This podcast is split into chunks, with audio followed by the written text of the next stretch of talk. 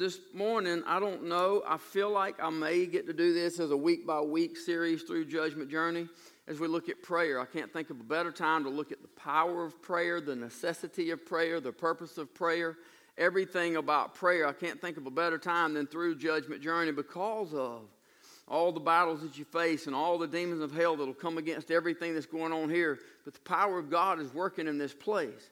But the more we pray, the more powerful God will be.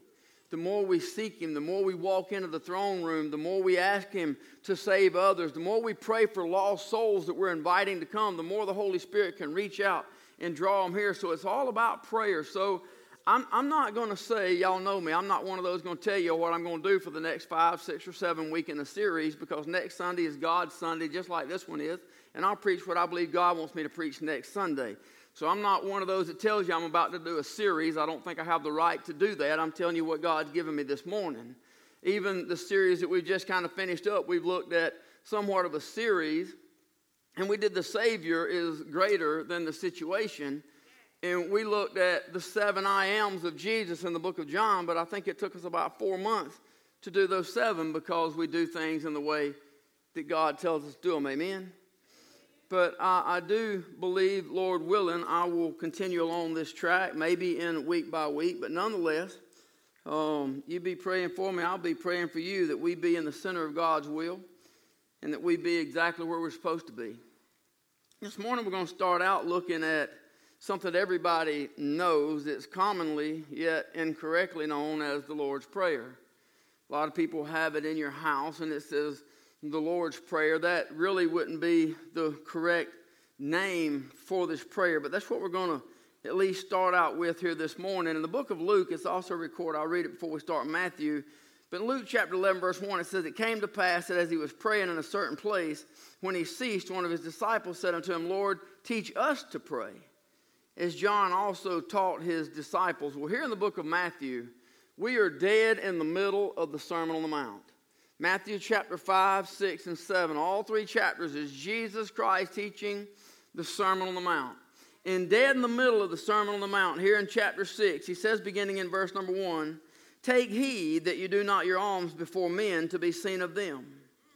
Otherwise, you have no reward of your Father which is in heaven. Therefore, when thou doest thine alms, do not sound the trumpet before thee as the hypocrites do in the synagogues and in the streets, that they may have the glory of men. Verily I say unto you, they have their reward. When thou doest alms, let not thy left hand know what thy right hand doeth, that thine alms may be in secret, and thy Father which seeth in secret himself shall reward thee openly. When thou prayest, thou shalt not be as the hypocrites, for they love to pray standing in the synagogues and in the corners of the streets, that they may be seen of men. Verily I say unto you, they have their reward. But thou, when thou prayest, enter into thy closet, when thou hast shut thy door, pray unto thy Father which is in secret, and thy Father which seeth in secret shall reward thee openly. But when ye pray, use not vain repetitions as the heathen do, for they think they shall be heard for their much speaking. Be not ye therefore like unto them, for your Father knoweth what things you need have need of before ye ask him. After this manner, therefore, pray ye, Our Father, which art in heaven, hallowed be thy name. Thy kingdom come, thy will be done in earth as it is in heaven. Give us this day our daily bread, and forgive us our debts as we forgive our debtors. Lead us not to temptation, but deliver us from evil, for thine is the kingdom and the power and the glory forever. Amen. For if you forgive men their trespasses, your heavenly Father will also forgive you. But if you forgive not men their trespasses, neither will your Father forgive your trespasses. Moreover, when you fast, be not as the hypocrites of a sad countenance, for they disfigure their faces that they may appear unto men to fast. Verily I say unto you, they have their reward.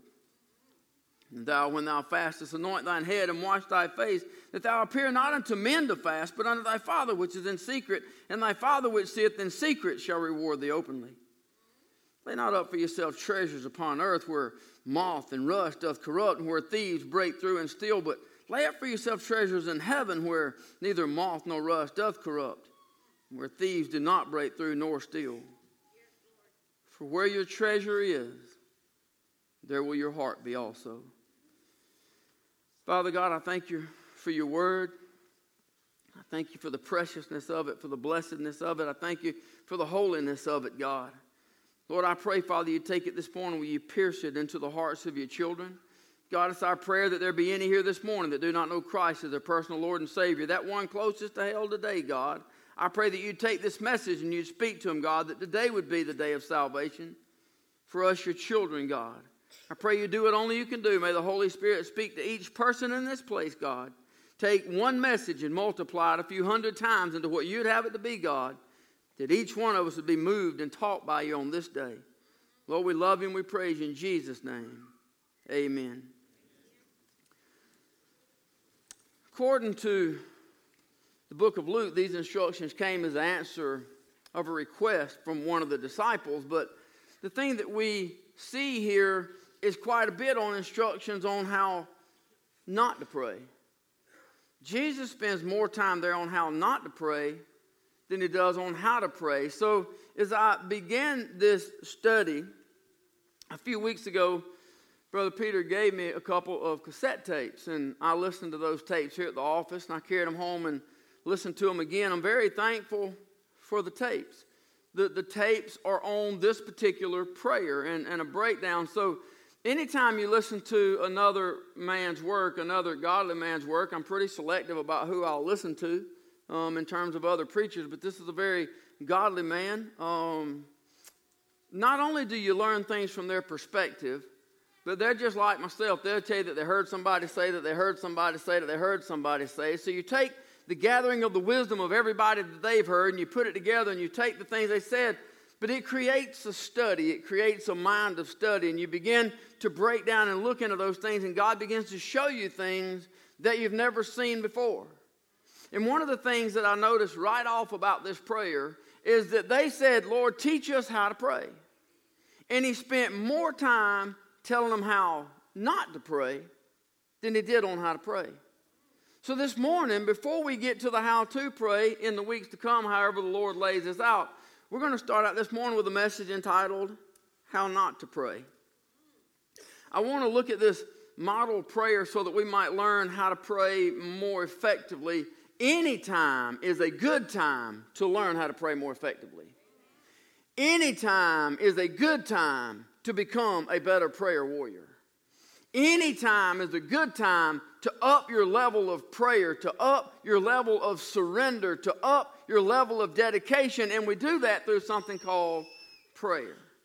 So, any time is a good time to look at prayer, but I would think, especially here in this judgment journey season, knowing the battles that we could face, knowing the things that are before us, knowing the power of God that we need, the protective hedge that we need about this place, and all that we need for God to do, I would think now would be a great time for us to look at the subject of how to pray, or in this case, how not to pray. I said a minute ago it's commonly yet improperly known as the Lord's Prayer. The reason I say that's improper is for, if no other reason, it says, Forgive us our debts. That word debt comes from a Greek word that means something that is owed to another. It means to be under obligation to someone for a moral fault or sin against that person. Now, because I know Jesus Christ has no debt, he has no moral obligations to anyone. He's not let anybody in here down. He's not deceived or misled anyone. He's never been a stumbling block for anyone. He's never had a debt in all of eternity, nor will he ever have one. Then, for that very reason alone, this can't be the Lord's Prayer. That means it's my prayer. It's the disciples' prayer, of which you and I are. The prayer here that we're to pray, the, this isn't the prayer. This is the guidelines on how to pray. The disciples didn't say, Lord, teach us what to pray. They said, Lord, teach us how to pray. If they had said, teach us what to pray, and he said this, then all we would do is come together, we'd repeat this prayer, and we'd go home, and that would be the extent of it. Because that would be what to pray. But this isn't a what to pray, this is the guideline on how you and I ought to be praying. If you've studied the life of Jesus Christ at all, if you just read through the four Gospels one time, One of the things that you know for all certainty is that the only thing that surrounds the Lord Jesus Christ daily is prayer. He is always in communion with the Father. He prays at every event we find him at in the Word of God. You see him in his baptism, and you see him praying. You see him when he was tempted in the wilderness, praying. You see him when the multitudes are present, praying. You see him when he's in a alone place, praying. Even in the garden, just prior to the cross, he's there praying. On the cross, what's he doing? Praying. Jesus is always in communication with the Father. One of the things that I love about the cross is Jesus was on the cross praying to the Father. The Bible says there was two malefactors, one on the left and one on the right. While Jesus was praying to the Father, the two malefactors were talking. The one on the left says, If you be the Son of God. One of the things you'll notice is you won't find Jesus talking to this man because he has no access to Jesus because he don't know who he is. If you be the Son of God, Jesus continues talking to the Father. If you be the Son of God, come down off that cross. Save yourself and save us also. He wasn't worried about Jesus. He was only worried about self. But a whole time he's talking, and the whole time they're talking, Jesus isn't worried about them. Even when he talks to Jesus, Jesus pays him no attention because he says, If you be the Son of God. This one over here says, Leave this man alone. We receive justly the deeds, the rewards of our deeds. We receive what we ought to be getting, but, but he's done nothing. But then he included Jesus in the conversation. And that's what prayer is. Jesus is on the cross praying when, when the conversation, all of a sudden, this man turns to Jesus and he begins talking to Jesus. Lord, remember me when thou comest into thy kingdom. See, there wasn't no if you be, it was Lord. Lord, remember me. And, and at that time, Jesus interrupted death for both of them. At the moment he began talking to Jesus, Jesus stopped praying for a moment and began talking to the one that was praying to him. Jesus put death on hold just long enough to hear and answer his prayer and said, This day thou shalt be with me in paradise. Jesus has the ability to put death on hold to stop the universe, everything that's going on. I'm here to accomplish the Father's will. Father, my, my work is finished. I'm done. I'm at the cross. This is the end. I'm about to die. I'm about to commend my spirit. Hup, Father, hold on one second. I got one praying. And he puts death on hold long enough. He put everything on hold for you. He put everything on hold. I was talking, actually, it was Raquel and I talked earlier this week and some things, but we were talking about even your children and even in our life. God put death on hold for me a lot of times. I should have done been in hell. I should have went to hell a lot of times a long time ago. If God sent me to hell today, He'd be just and right for doing so. But God kept me alive. He put death on hold long enough for one day that I might look up and say, Lord,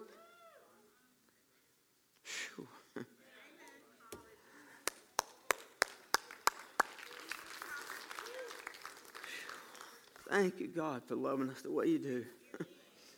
the thing that we'll always find when you look in the scriptures that Jesus is always praying. He's always in communication with the Father. And one of the most noted prayers. There's, there's more than 20 prayers of Jesus recorded in the Bible, but one of the most noted subjects of prayer is this one that we're looking at here this morning this, this disciples' prayer. See, when I was growing up in school, I've told you several times it was very, very, very different than it is today. hard to believe it's still even the same planet. In the public schools at Fayette County Schools, we said this prayer before school. In the public schools. We took time before classes every day to pray. And most of the time, we just said this prayer together. Growing up, played football and baseball my whole life. Absolutely loved it, all up through rec ball and into high school, and even things I did in sports up in, in the college and things we did there in extracurriculars. We never did anything without coming together as a team and saying this prayer together before we started any type of ball game. Amen? I recently heard, very popular, so I'll leave that alone, a very liberal preacher made the statement if this prayer was all we had, that's all we would need. Amen. We wouldn't need the rest of the Bible.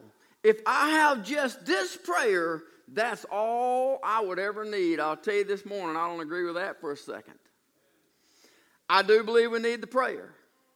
I believe we need the power of the prayer, we need the instructions of the prayer, but for one second, I don't agree with this liberal preacher in more ways than one, but especially in this one, because the reason a liberal preacher would love that is the same reason if you listen to his messages, I don't listen to much he has to say.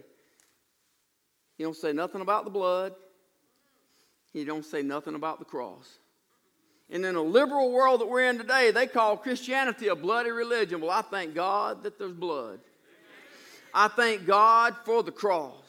Because where there is no shedding of blood, there is no remission of sin. Where there is no cross, there is no salvation available to you and I. And if there is no blood and there is no cross, then you and I are still on our way to hell and nothing has changed.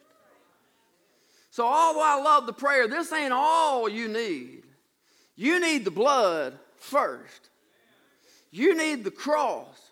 You need to be past the death, burial, and resurrection into salvation. But as children of God, he says, here's some advice on how we can pray.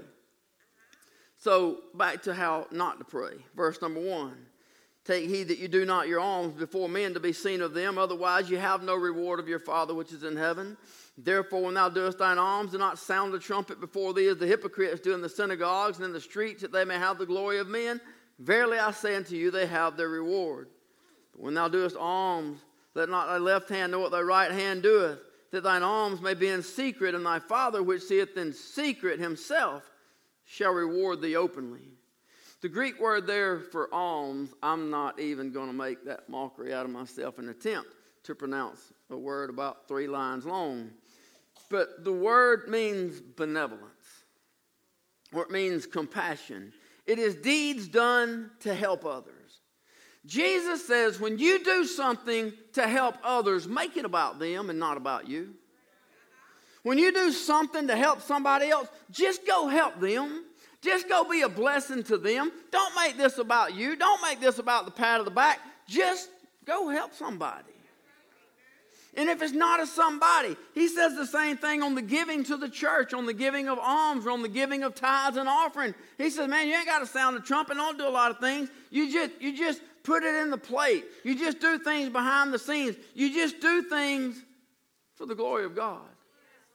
One of the reasons Jesus is making this illustration here, you'd have to understand in the day of the temple, there was a, a gathering place for the offerings. It usually was in a centrally located spot in one of the larger rooms of the temple. The temple of the day would have been huge and had the entrance coming in, and somewhere close to the entrance where everybody passed by, they had a big vase that came down to a small neck to keep the thieves' hands out of it. And then it opened up like a funnel where people came by and they could put their coins in. And now you understand they didn't have credit cards back then, right? They didn't have scanners on their smartphones, and they didn't have the credit card machines in the foyer. They, they didn't have checks. And this group right here says they didn't have what? It's little pieces of paper, and we'll get into that later.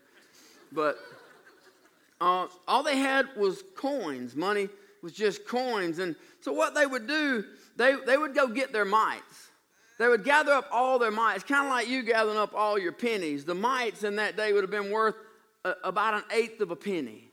They might have even gathered up some farthings, which would have been the second smallest coin. A farthing was two mites. It was worth about a fourth of a penny. And they would go gather up all of the smallest coins that they had so that they could come into the temple, into that central location so it would echo.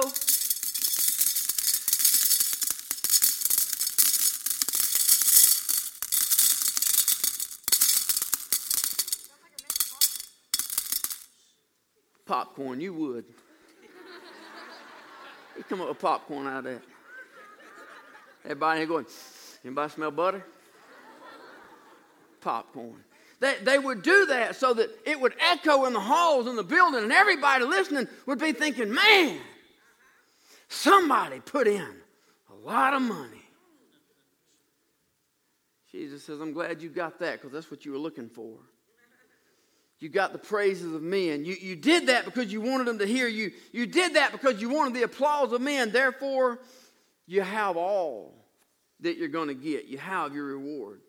So the Bible tells us how not to give alms, but then it tells us how not to pray the same. When we get to verse number five, when thou prayest, thou shalt not be as the hypocrites are, for they love to pray, stand in the synagogues, the corner of the streets, that they may be seen of men. Verily I say unto you, they have their reward. But thou, when thou prayest, enter into thy closet, when thou hast shut the door, pray to thy Father which is in secret, and thy Father which seeth in secret shall reward thee openly. But when ye pray, use not vain repetitions as the heathen do, for they think that they shall be heard for their much speaking. Be not therefore like unto them, for your Father knoweth what things you have need of before you ask Him. So, before teaching us how to pray, He gives us two examples of how not to pray. One of them is the hypocrite, and the other one is the heathen.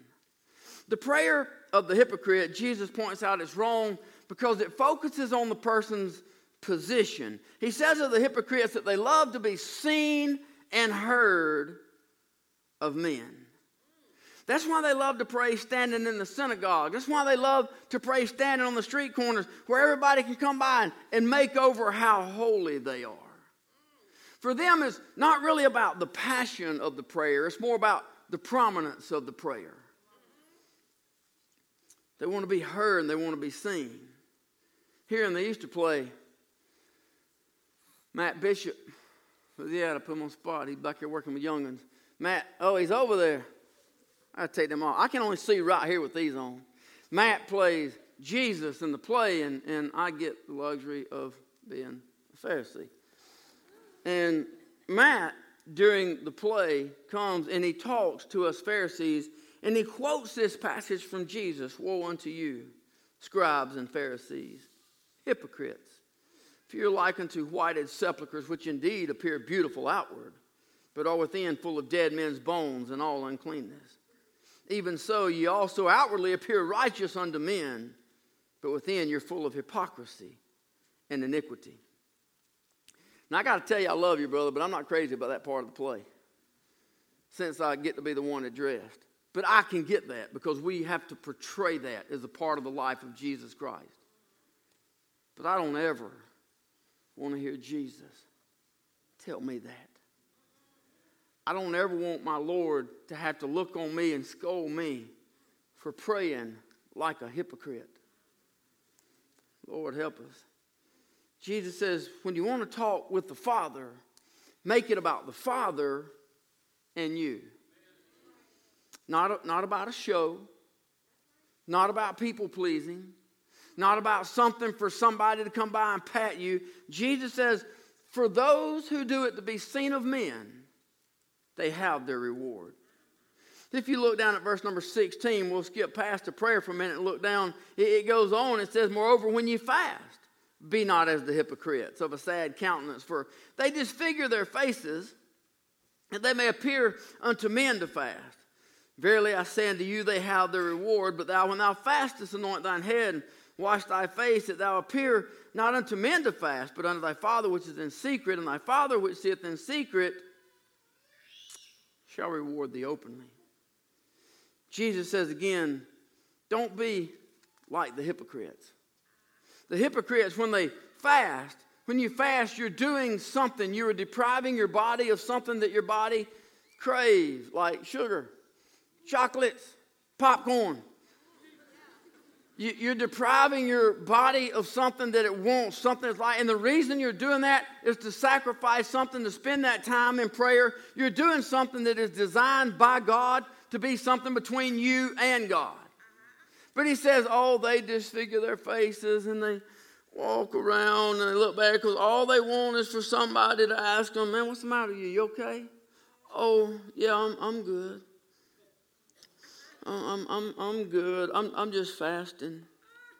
I've been fasting for a few days now. I'm a headache. Oh, I've, I've got, I got this headache, and you know I, I'm, I'm about to starve to death. But you know, hey, nothing is too big of a sacrifice for my God. People walk away thinking, "Man, what a holy person." I couldn't never do that. I can't get past 24 hours. How do you fast for seven days? Jesus says, I hope that's all you wanted.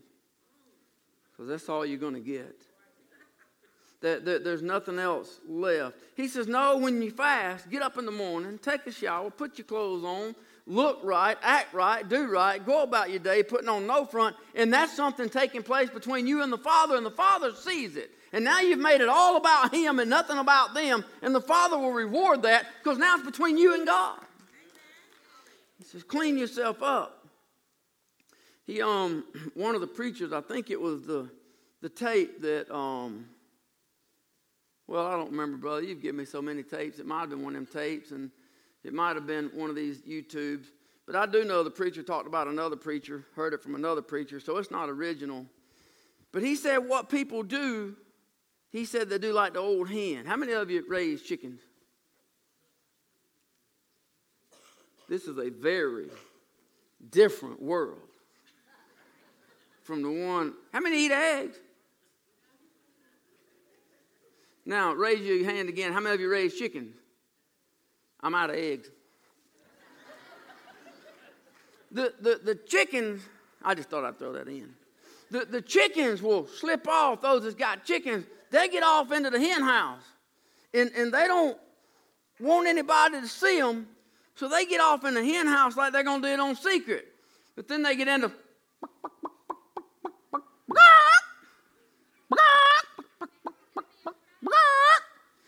they go in the hen house like they don't want you to see, but then they sit there and cackle the whole time, make sure everybody knows what they're in there doing.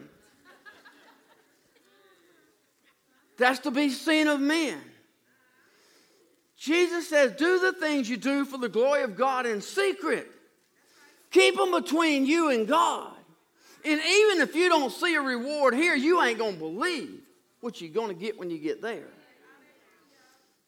Thank you, thank you, thank you. Not only is hypocritical praying wrong because it focuses on position, but it focuses on the recognition of others. Just there in the text, verse number one take heed that you do not your alms before men to be seen of them. Verse 5 says that they may be seen of men. Verse 16, that they may appear unto men. Jesus says, what things appear on the outside, that ain't always what's going on on the inside. Verse number 18, that thou appear not unto men to fast, but unto thy Father which is in secret. He says, we're not to pray. We're not to do things to be recognized of others. If you do, you already have your reward. That word have right there, when Jesus says, they already have their reward. That word have comes from the Greek word apeko. It means paid in full. It means you're not going to get anything else. That little pat on the back you got, you starved for seven days to get somebody to pat you on the back. Mm. Before I move on, right there it talks about entering the closet. Before I move on to, to that, uh, I don't want to destroy your movie War Room. And I don't want to destroy her prayer closet, but, but I do want you to understand that's not a literal closet. You, you got to look at the day when Jesus is teaching something and who he's teaching it to. In that day, there might have been a literal prayer closet in a house. Because you got to understand, most of those houses are just four stick walls with a grass roof. Most people didn't have a separate room, so to get alone and pray, they had to go up on the roof.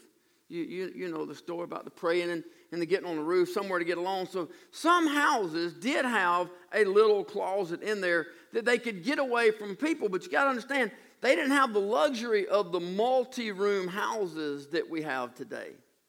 So, this prayer closet was just something designed so that they could get into an alone place to pray. He's not telling you to go into your clothes closet, and that's where you got to go to get in a alone place, to be alone with God. As a matter of fact, most of you women, and a lot of you men, will spend all your time in there deciding what you're going to wear tomorrow and going through that vast array of clothes, picking out four or five outfits, is a waste of time because tomorrow you're in a different mood anyway. And you're going to try on all those outfits, and you're already in a bad mood for the rest of the day because you now have a clothing crisis because nothing fits and none of it matches. And now you had to find something you were supposed to be in there to pray in the first place. No way God would tell us to go in there and get in something like that. He, he's not talking about you, you got to go into your clothes closet. He's talking about be alone with the Father. Just don't be seen of men. Hey, listen, corporate prayer is a good thing when we come together for the purpose of corporate prayer. We come together for the purpose of corporate worship. But if this is all the praying you got, you're in bad shape. You got to have some alone time. You, you know, you have, you, you really need some unobstructed alone time. Like just find a place just you and God. The woods is a really good place. Hunting season's already here if you bow hunt. Something else coming up if you don't. You, you, you don't have to hunt. You can take a camera. You can take nothing. You go sitting alone in the woods. Find somewhere in a lone place. Now, you can be alone with God when you're driving too, but that's not all that distracted. Don't close your eyes. They'll pass a law against that soon enough. You already can't use your phone. Now they're going to tell you you can't pray. But they will, they'll delay that as long as we keep our eyes open while we pray. You, you can pray while you're walking. You can pray while you're riding. I can prove that because God sent Philip down the road toward Gaza, down to the south, because there was a eunuch riding in his chariot. What was he doing? He was riding along. He, he was praying. He, was, he wanted to know something about God. The, the two men walking when Jesus came up, they were walking, talking about Jesus. You can pray while you're walking. I would say you could pray while you're running, but the only reason I'm running is because that's a really big dog and I don't want to get bit, and I ain't got time. I'm praying right then, really, God, help me out run that dog or whoever's with me, whichever's first. Just let the dog catch them first. Right? You ain't got to run a dog, just outrun everybody else. It's, it's all about getting an alone time with God, finding some time, just you and Him, to get together and talk to Him. Now, the, the reference would have made sense to them in that day because some of the houses did have their little prayer closet. But the third thing that we see wrong here with hypocritical praying is that it focuses on self instead of on the Savior. We'll look at it more as we look at how to pray and look at breaking the prayer down, it how it comes together. But what we find in this model prayer is there's no selfishness in this prayer at all. You got to get halfway through the prayer before you even find a personal need mentioned. But then when you get in it, what Jesus is showing us here, if you're not careful, your, your self centeredness, your self consumption, this all about me and my and I and what I need. If you're not careful, you walk into the throne room with that. And this all about me, mine, mine. You're now in the presence of God, and you're in there all about you. So, so he, he's talking about when he takes this prayer and he puts it together, you go halfway through it before you even get to a personal need. But when you get there, if you'll notice his prayers we studied, there's no personal pronouns in here. It's not my father. It's our Father. It doesn't say, Give me my daily bread. It says, Give us our daily bread. Not forgive me my debts, but forgive us our debts. Not lead me, but Lord, lead us. Twelve times in this passage of scriptures, we're told that everything that we do is before the Father. Do thy alms in secret. Anything that we do in gifts, we, we pray, we, we pray in secret. When we fast, we fast in secret. Everything is about the Father and the relationship with the Father. Anything else is men pleasing. If the prayer is about self, or if the prayer is self centered, then the Bible says they have their reward. Because they, they won't be getting anything from the Father if the prayer wasn't about the Father to start with, amen? Luke chapter 18, Jesus gives the parable. Y'all know the story in verse number 10 about the two men that went to the temple to pray, the one a Pharisee, the other a publican. The Pharisee stood and prayed thus with himself God, I thank thee that I am not as other men are, extortioners, unjust, adulterers, or even as this publican. I fast twice in the week. I give tithes of all that I possess. Do you see all the eye problems in that? Do you, do you see all the eye situations? Do you see all the self promotion in that? There, there's nothing about God in that. Listen, if you're doing things to the glory of God, you don't have to tell God about it. He already knows. He's the one that gave you the ability and the strength to do it in the first place.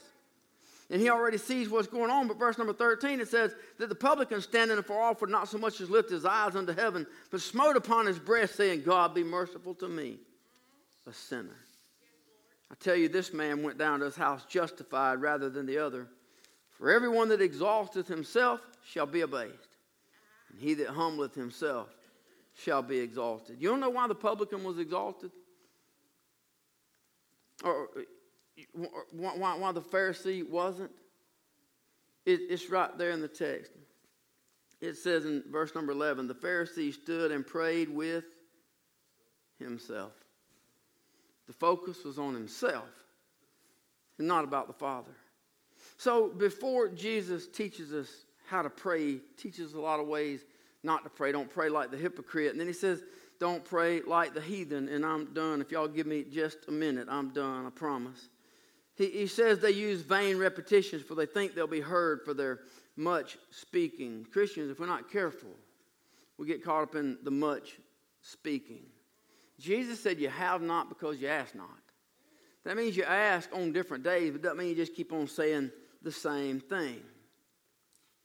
You remember the story of the man that was in a house, he, and somebody came, friends and company come and needed food. And he said, No, go away. Me and my children are already in the bed, come back. But he kept knocking because of importunity, eventually got up. It's okay to keep asking, but Jesus tells don't use vain repetitions. A lot of people, they say the same thing over and over. They say the same thing a different way, but they just keep on saying it to make the prayers last longer because those around them think, oh, they prayed for so long. Oh, they're just holy. Unless they're praying out loud and it's already 12 o'clock like right now, and they're thinking, I wish he'd just shut up so we could go home. Jesus isn't telling us not to keep on praying for things. I thank God for a mom that kept on praying for her son to be saved. I thank God for a mom that wouldn't quit, that just kept on praying, that just kept on calling out. I thank God for those that just keep on praying for cancer, keep on praying for sickness until God reaches down and heals. We're supposed to keep praying for things because delay is not a denial when it comes to God. It, it's not a no until God says no. So if God hadn't said no, you keep calling out their name every day. There, there's a young man representing this church that I know personally, several of us, for over probably four and a half plus years, called his name out every single week down here at this rock altar. What, 52 weeks a year? A minimum of 208 times, probably a thousand times amongst us, every single week without fail 52 weeks a year for over four years. We've called out that individual's name. And a few weeks ago, sitting in this church, that young man gave his heart to Jesus Christ and he's saved today. Jesus, that's not vain repetition. You keep on calling out. You keep on going before the Lord, but you don't just say the same things over and over and over and over and over so that somebody thinks, boy, he prays for a long time. He must be holy. They have their rewards. Never stop praying for your loved ones. Y'all, y'all, y'all stand your feet this morning. We'll, we'll close right here. I'll just, I'll pick up there next time Lord has us on this subject of prayer. I, I know, I know what, I know what time it is. But here's where we're headed to. Here's where we're headed to. After this manner, therefore, pray ye, our Father, which art in heaven hallowed be thy name. Thy kingdom come, thy will be done in earth. Wouldn't that be awesome? As it is in heaven. Give us this day our daily bread and forgive us our debts as we forgive our debtors. And lead us not into temptation, but deliver us from evil. For thine is the kingdom and the power and the glory forever. Amen. That is an example. That is an example of how to pray. That's not the prayer, that's the guideline. That's the importance of your prayer. I want to ask real quick, and, and I know, but everybody's already beat us to Longhorn. And if we left now, we're not going to beat them unless my watch is wrong. Is it really five after twelve? Okay, well, I'm I'm back. I'm back to me again. And um, can can we take a few minutes and, and come pray along those lines? Let's don't pray like the heathen. Let's don't pray like the hypocrite. We got to run through tonight for Judgment Journey. And we won't gather again in this capacity before the first night of Judgment Journey. God's going to do something great. We've got 1,800 pre sold tickets sold out for Saturday night, plus walk ups available. And God's going to use this group of people to deliver the gospel down there in those woods. Pray for this conversion tent over here, the ones that will actually be delivering the gospel there at the end of it. Can we all come together and pray before we leave and just ask God to, to bless what we're about to do? And we'll just dismiss from up here. If you guys will come on, we'll come on, take just a couple